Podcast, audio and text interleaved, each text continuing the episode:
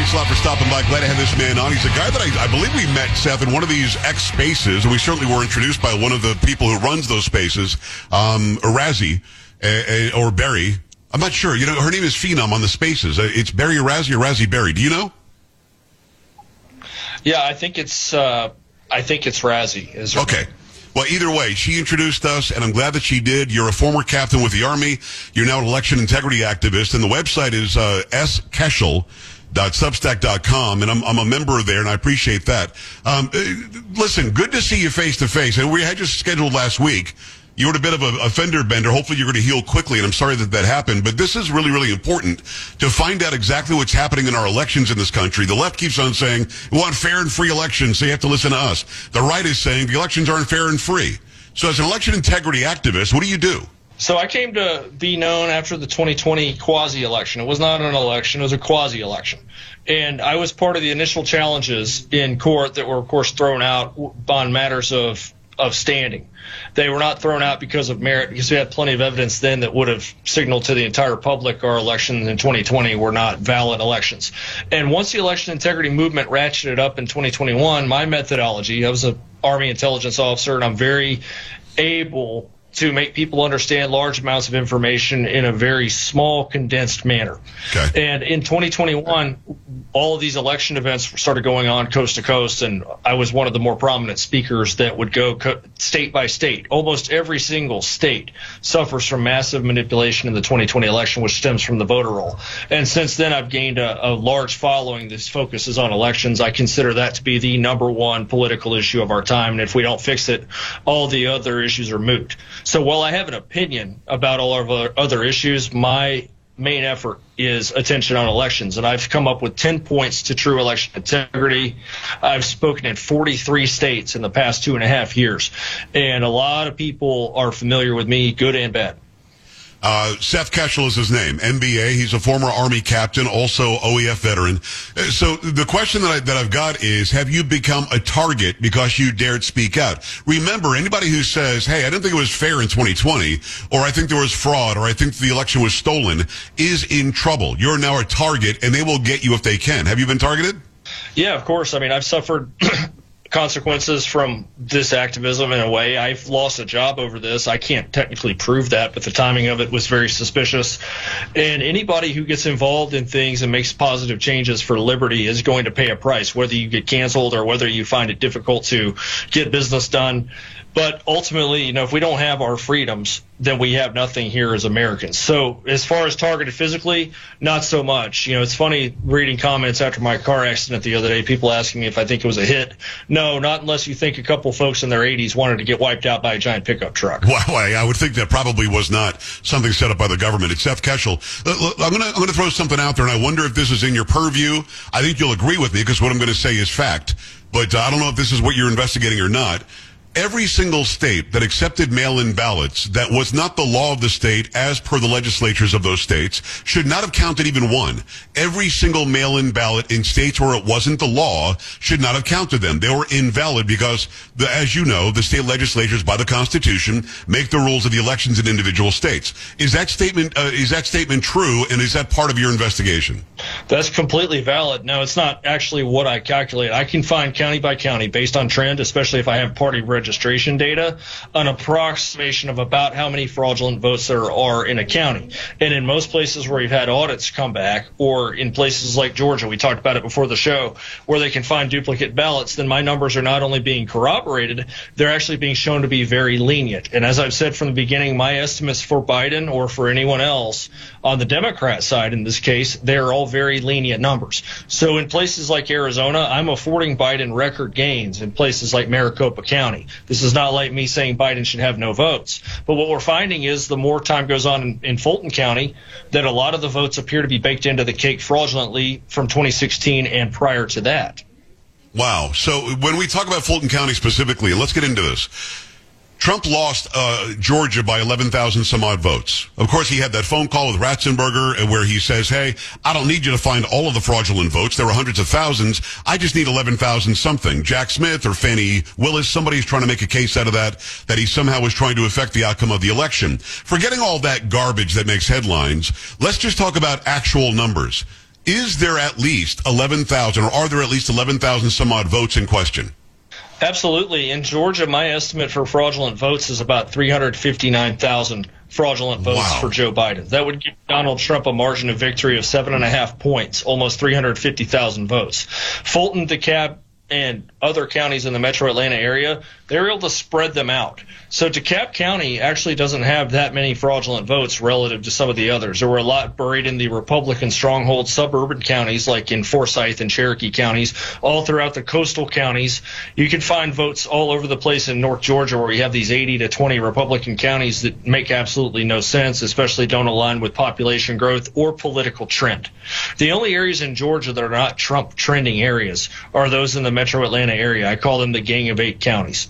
Fulton, DeKalb, Henry, and Clayton. Then you have the two older suburban counties, Cobb and Gwinnett, and then you have Forsyth and Cherokee, which are Republican strongholds. Those eight counties added over 800,000 net new voter registrations between 2016 and 2020, which is more than twice their previous record for what I call Obama mania in 2008.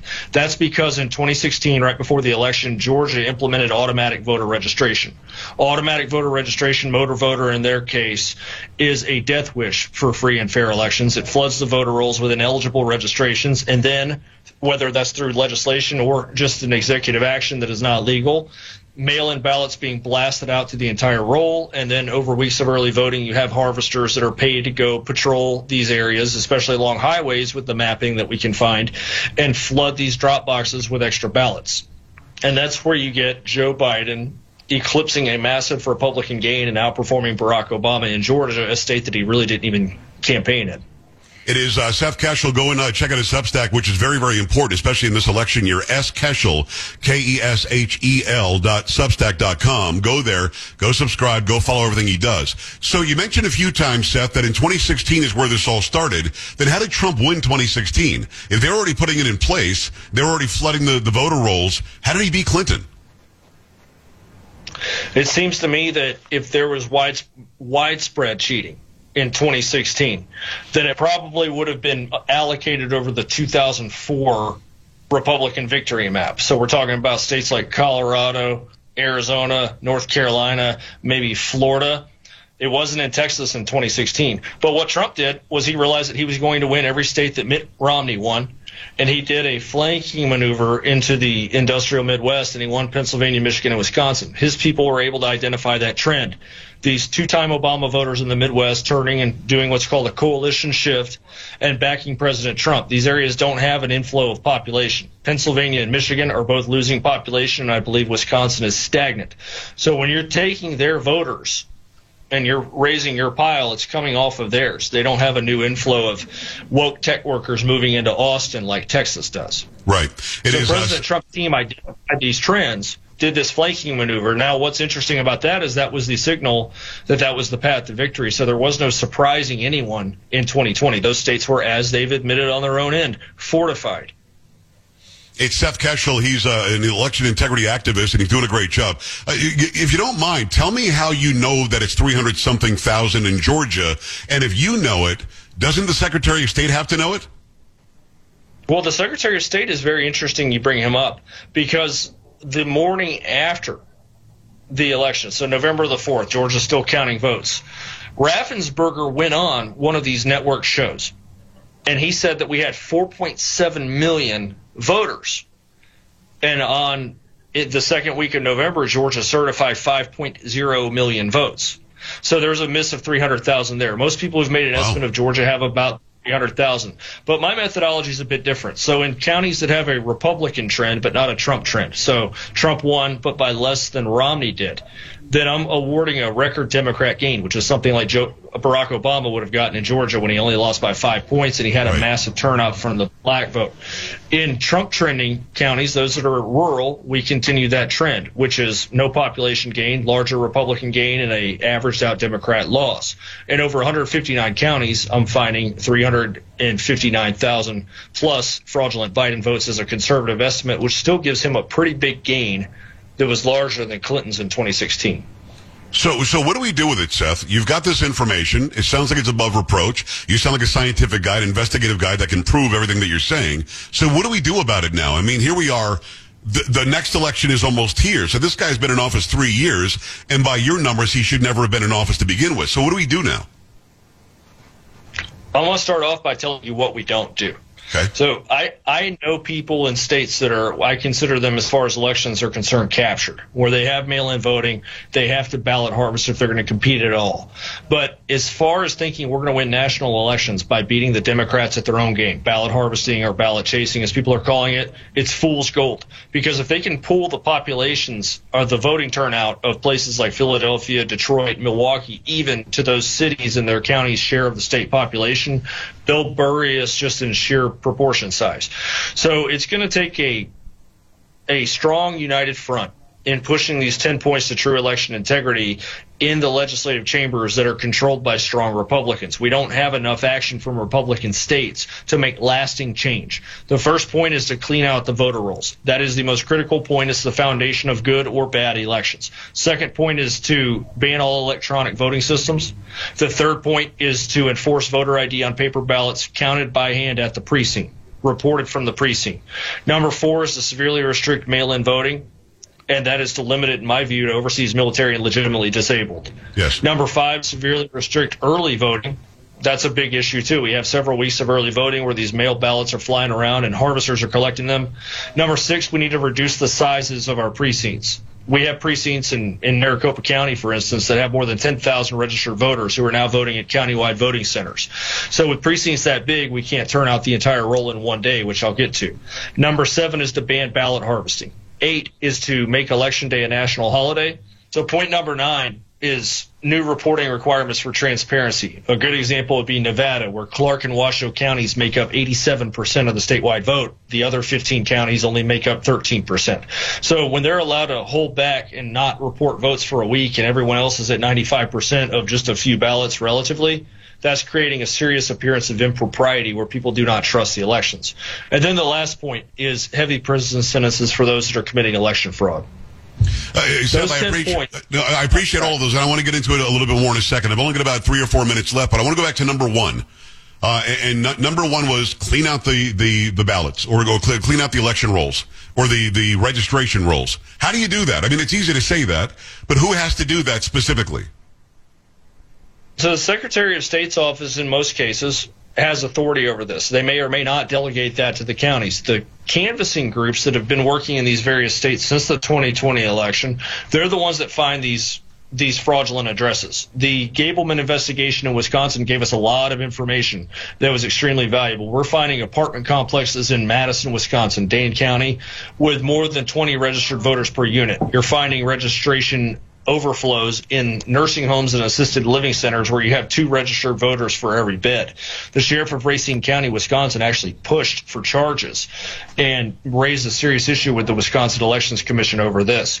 Wisconsin abused a category of voters called indefinitely confined where they had four times as many people in that category in 2020 as they had in the previous election.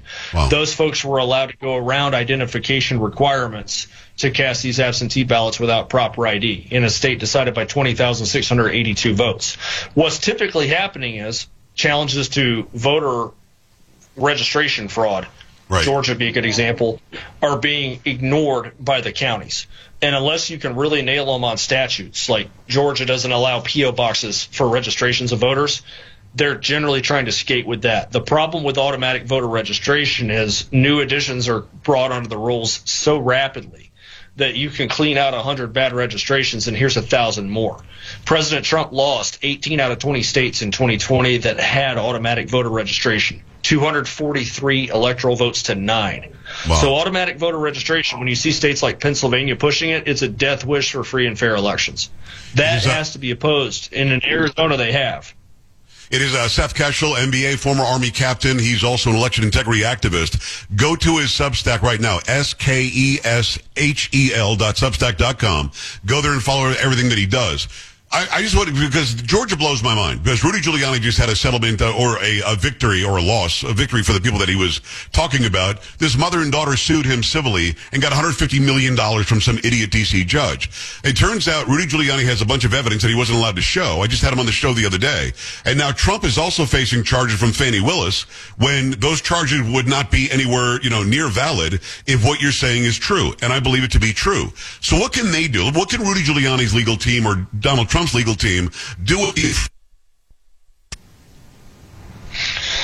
It's a way to identify areas that are corrupted that may be out of the public eye. You know, it's really easy for people to talk about Fulton County or DeKalb County. But some of the worst smoke that we found is in Floyd County, which is northwest of metro Atlanta. That's Rome, Georgia. They got 3,000 duplicated ballots there. They had a massive problem with the count in the days after the 2020 election. You can look all the way in the northeastern and northwestern corners of the state where you've got these massive Trump numbers, massive widening margins, and then from the bottom in the losing column you have thousands of fraudulent votes. What it does is it points us in the direction that we have a database of fraudulent registrations that gives multiple prongs of attack to compromise our elections. It's not one thing. Some people sell out on machines. It's all machines. It's all machines. Well, that's not the case or they wouldn't have loosened everything up on the mail-in ballots to make those work like that too. You've seen 2,000 mules, people going back to the same drop box, turning around like they were giving off a handoff in a football game, knowing exactly where those boxes were and taking the gloves off. Right. So what we have is a multifaceted approach to corrupting the elections. The answer is not about, hey, my guy won. The answer is in transparency. Look at what's going on with our elections. It would be like if you were playing poker and you throw out four of a kind with with with sevens. And then you've got a buddy that gets up from the table, goes to the bathroom, comes back 10 minutes later, he throws out four of a kind with eights, wins the hand. Right. How many people are going to let that fly? So what's going on with our elections is something like that, where we're we're deprived of transparency. We can't see the ballots. We can't see the signature match documents. We can't see the envelopes. We can't see anything that would confirm or deny the validity of our elections. And if we don't have that, we're going to lose our constitutional republic. Seth, I got to go. Um, I appreciate you coming on. Just very, very quick. I mean, very, very quick answer if you don't mind. When it comes to all of this stuff that we're talking about, is there any way to get it done between now and November? So I am not confident that Republican legislatures have the strength to stand up and do something big before the 2024 election. And sometimes with even good intentions, they may not have the political might to do so. Seth, so no, I'm not, I'm not, I am not confident that they will get it all done before the November elections. I appreciate you coming on. Uh, heal up very quickly, and let's do this again in the, in the next couple of months. I want to keep people uh, uh, completely aware of what's going on. Okay. You bet, Joe. I appreciate the time. It's good to see you. Oh, we're good to see you as well. That's Seth Keshel. Uh, go to his Substack, skeshel.substack.com. And we're back after this. Stay right here. Joe Pags.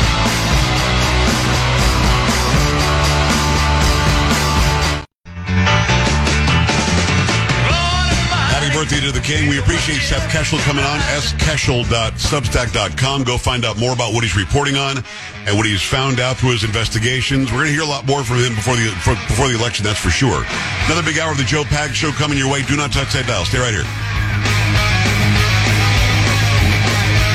This is the Joe Pag Show.